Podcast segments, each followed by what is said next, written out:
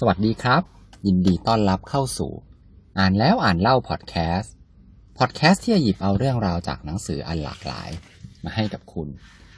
ใน EP นี้นะครับก็จะเป็นหนังสือวรรณกรรมเยาวชนอีกเล่มหนึ่งครับ ของนักเขียนชื่อดังที่ชื่อว่าคุณโรอันดาว เล่มนี้มีชื่อว่าเด็กยอดเก่งครับ หรือว่าชื่อภาษาอังกฤษนะครับ ฉบับ original เนี่ยชื่อว่า Danny the Champion of the World นะฮะ เรื่องนี้ครับเคยถูกนำไปดัดแปลงเป็นหนังทีวีด้วยนะครับ ในปีคศ 1989 นะฮะก็โอนานมากแล้วนะครับ ก็เรื่องนี้ครับเป็นเรื่องราวของเด็กผู้ชายคนหนึ่งครับ ชื่อว่าแดนนี่แดนนี่เนี่ยอาศัยอยู่กับพ่อแค่สองคนเท่านั้นเอง เพราะว่าแม่ของแดนนี่เนี่ยเสียชีวิตตั้งแต่แดนนี่ยังเด็กมาก คุณพ่อของเขาเนี่ยครับจึงเป็นคนเดียวเลยที่เลี้ยงดูแดนนี่มาตลอด แล้วก็อยู่ด้วยกันแทบจะเรียกได้ว่าตลอดเวลาเลยทีเดียว นะฮะสองพ่อลูกเนี้ยอาศัยอยู่ในเปลี่ยนยิปซีนะฮะคันเล็กๆ โดยที่คุณพ่อเนี่ยก็ทำงานเป็นเจ้าของปั๊มน้ำมันเล็ก ๆนะครับ แล้วก็มีอู่ซ่อมรถเล็ก ๆ อยู่ข้างหลังปั๊มน้ำมันนะครับ คุณพ่อของแดนนี่เนี่ยครับเรียกน่าจะเรียกได้ว่าเป็นพ่อในฝันของเด็ก ๆ เลยก็ว่าได้นะครับ เพราะว่าถึงแม้ว่าตัวคุณพ่อเนี่ย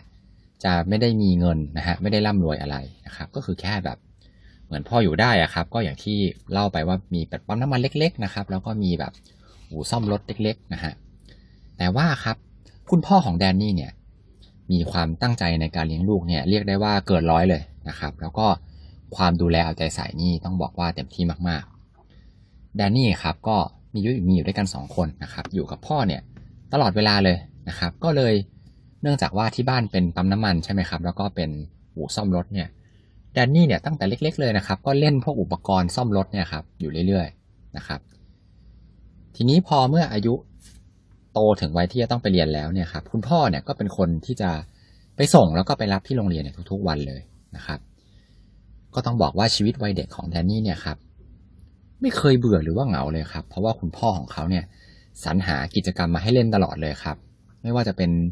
การทำว่าวนะครับ คือเริ่มตั้งแต่ประดิษฐ์ว่าวขึ้นมาเลยนะครับ แล้วก็แบบ ไปเล่นกันนะครับ นอกจากทำว่าวครับทำบอลลูนด้วยนะครับ บอลลูนเนี่ยก็คือเป็นแบบเหมือนบอลลูนเล็ก ๆ แล้วก็ก็จุดไฟจริง ๆ ด้วยครับ แล้วก็ให้มันลอยขึ้นไปบนฟ้านะครับแดนนี่เนี่ยครับก็คือเป็นเด็กที่ฉลาดนะฮะแล้วก็นิสัยน่ารักด้วยนะครับ ทีนี้อยู่มาวันหนึ่งครับ แดนนี่เนี่ยตื่นมากลางคืนนะครับ แล้วก็พบว่าคุณพ่อของเขาเนี่ยหายไปนะครับเขาก็ตกใจมากนะครับ ทีนี้เมื่อพ่อกลับมาเนี่ยครับเขาก็ ถึงรู้ว่าคุณพ่อเนี่ยแอบออกไปตอนกลางคืน เพื่อที่จะไปขโมย ไก่ฟ้าครับ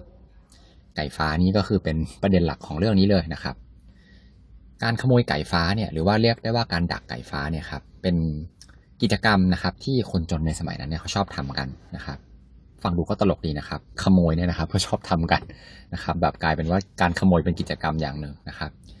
เขาบอกว่าเพราะว่า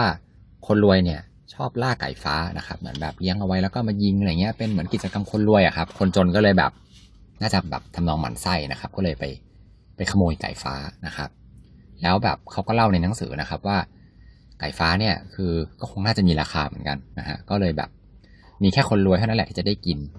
การแบบไปขโมยไก่ฟ้าของคนรวยมากินเนี่ยก็คือจะแบบเหมือนเป็นความ เป็นกิจกรรมที่แบบเล้าใจมาก แล้วก็ใครที่ขโมยมาได้ก็จะปลื้มใจมากเพราะว่าเอามาทำอาหารกินกันแล้วก็อร่อยมากนะครับ ทีแรกเนี่ยครับคุณพ่อของเขาเนี่ยก็ไปคนเดียวก่อนนะครับ ก็บอกแนนนี่ไว้ว่าจะกลับมานะครับ แต่พอถึงเวลาที่ตกลงกันไว้ครับ คุณพ่อเนี่ยไม่กลับมาที่บ้านนะครับแดนนี่เนี่ยก็เลยรู้สึกเป็นห่วงมากนะครับ ว่าแบบคุณพ่อจะโดนโดนยามเนี่ยยิงเอาหรือเปล่า หรือว่าประสบอุบัติเหตุนะครับ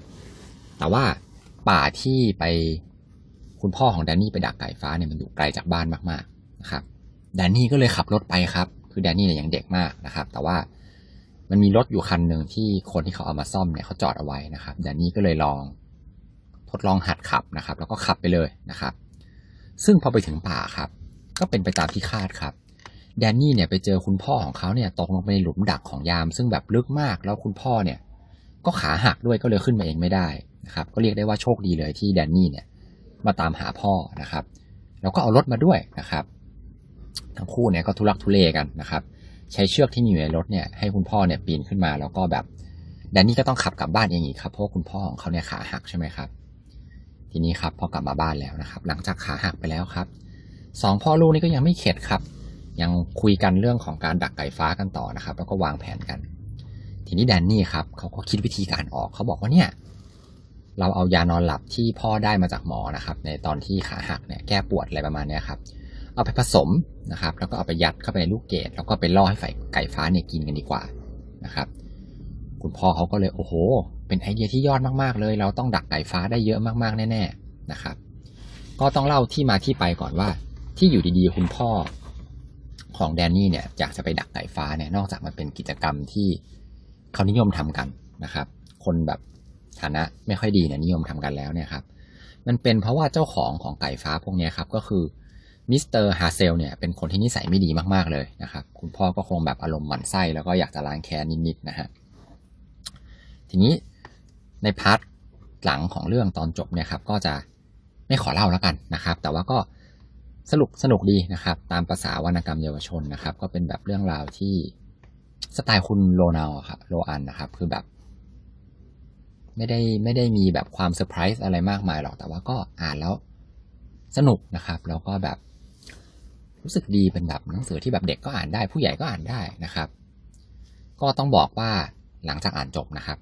ส่วนตัวในฐานะที่เป็นคุณพ่อเหมือนกันนะครับ อ่านแล้วอินมากเลยครับ ว่าแบบเป็นเป็นพ่อกับลูกอยู่ด้วยกันนะครับ อบอุ่นหัวใจนะครับ เด็กคนไหนเนี่ยที่ได้มีพ่อแบบนี้เนี่ยโอ้โห แบบคุณพ่อแดนนี่เนี่ย ผมมั่นใจเลยครับว่าต้องชอบแน่นอนนะครับ ทั้ง ดูแลเอาใจใส่ลูกนะครับ แล้วก็แบบเหมือน พยายามหากิจกรรมให้ลูกทำตลอดเลยครับ ไม่เคยเบื่อเลยถึงแม้จะอยู่กันแค่สองคนเนาะนะครับ แล้วก็แบบต้องบอกว่าสภาพบ้านเนี่ยคือก็ไม่ได้อยู่บ้านด้วยนะครับ อยู่ในแบบเกวียนยิปซีอะครับแล้วก็ไม่มีไฟฟ้าใช้ด้วยนะครับ แบบจริง ๆ ก็ลำบากเลยทีเดียวแหละแต่ว่าคุณพ่อของเขาเนี่ย ให้เต็มที่นะครับแดนนี่เนี่ยไม่เคยรู้สึกถึงคำว่าขาดเลยนะครับ ก็น่ารักเลยนะครับ ทั้งคู่เลยทั้งแดนนี่แล้วก็คุณพ่อนะฮะ อ่านแล้วเนี่ยครับ ก็อย่างที่บอกไปว่า เราก็จะเข้าใจได้เลยครับ ว่าแดนนี่เนี่ยทำไมถึง ไม่เหงาเลย แล้วก็ไม่รู้สึกว่าขาดแม่นะครับ ทีนี้ในตอนจบของเล่มนะครับ มีคำพูดของแดนนี่ที่พูดถึงผู้อ่านไว้ด้วยครับ น่าสนใจมากๆเลย เขาบอกว่า เรื่องที่ผมพยายามจะบอกพวกคุณมาตลอดเนี่ยก็คือ ไม่ต้องสงสัยเลยว่า พ่อของผมเนี่ย เป็นพ่อที่วิเศษ แล้วก็น่าตื่นเต้นที่สุดเท่าที่เด็กคนหนึ่งเนี่ยจะพึงมีนะครับ อันนี้ก็คือเป็นบทสรุป ของหนังสือเล่มนี้นะครับแดนนี่เขาเป็นคนพูดเอาไว้นะฮะทีนี้หน้าถัดไปอีกครับ ก็มีคำฝากจากผู้เขียนครับ น่าจะเรียกว่าเป็นข้อคิดก็ได้นะครับ ผู้เขียนเขาเขียนไว้ว่า ฝากมายังเด็กทุกคนที่ได้อ่านหนังสือเล่มนี้ เมื่อเธอโตขึ้นและมีลูกเป็นของตัวเอง โปรดจำไว้สิ่งหนึ่ง สิ่งที่สำคัญ ก็คือ พ่อแม่ที่เสื่องซึมนั้นน่าเบื่อ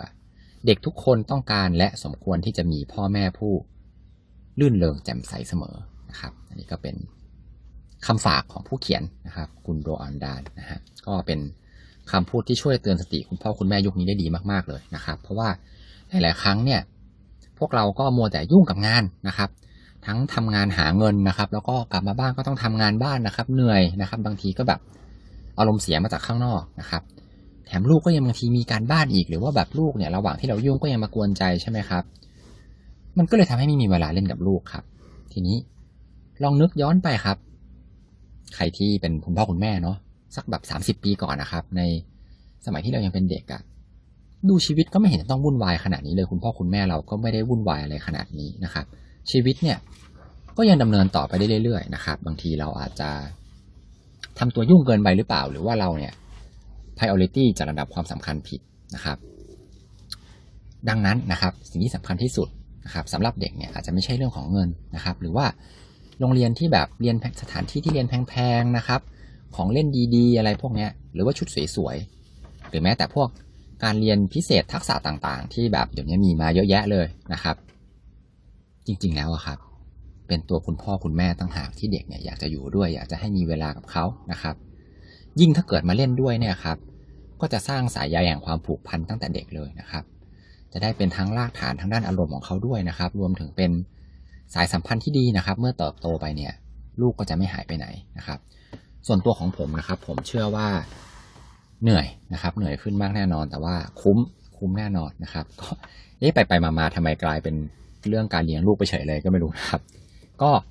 สรุปนะครับเป็นอีกเล่มหนึ่งเลยที่เป็นหนังสือที่เขียนก็สไตล์คุณโดอันดันเนี่ยแหละครับ สนุกนะครับ แล้วก็ต้องบอกว่าสมแล้วครับที่เป็นวรรณกรรมชื่อดังนะครับ แนะนำเลยนะครับ อ่านง่ายมากๆ เล่มเล็กแล้วก็ ราคาไม่แพงด้วยนะครับ สุดท้ายก่อนจะจบ EP นี้ครับ ก็ขอให้ทุกคนมีความสุขในการอ่านหนังสือที่ชอบครับ แล้วพบกันใหม่ EP หน้าครับ สวัสดีครับ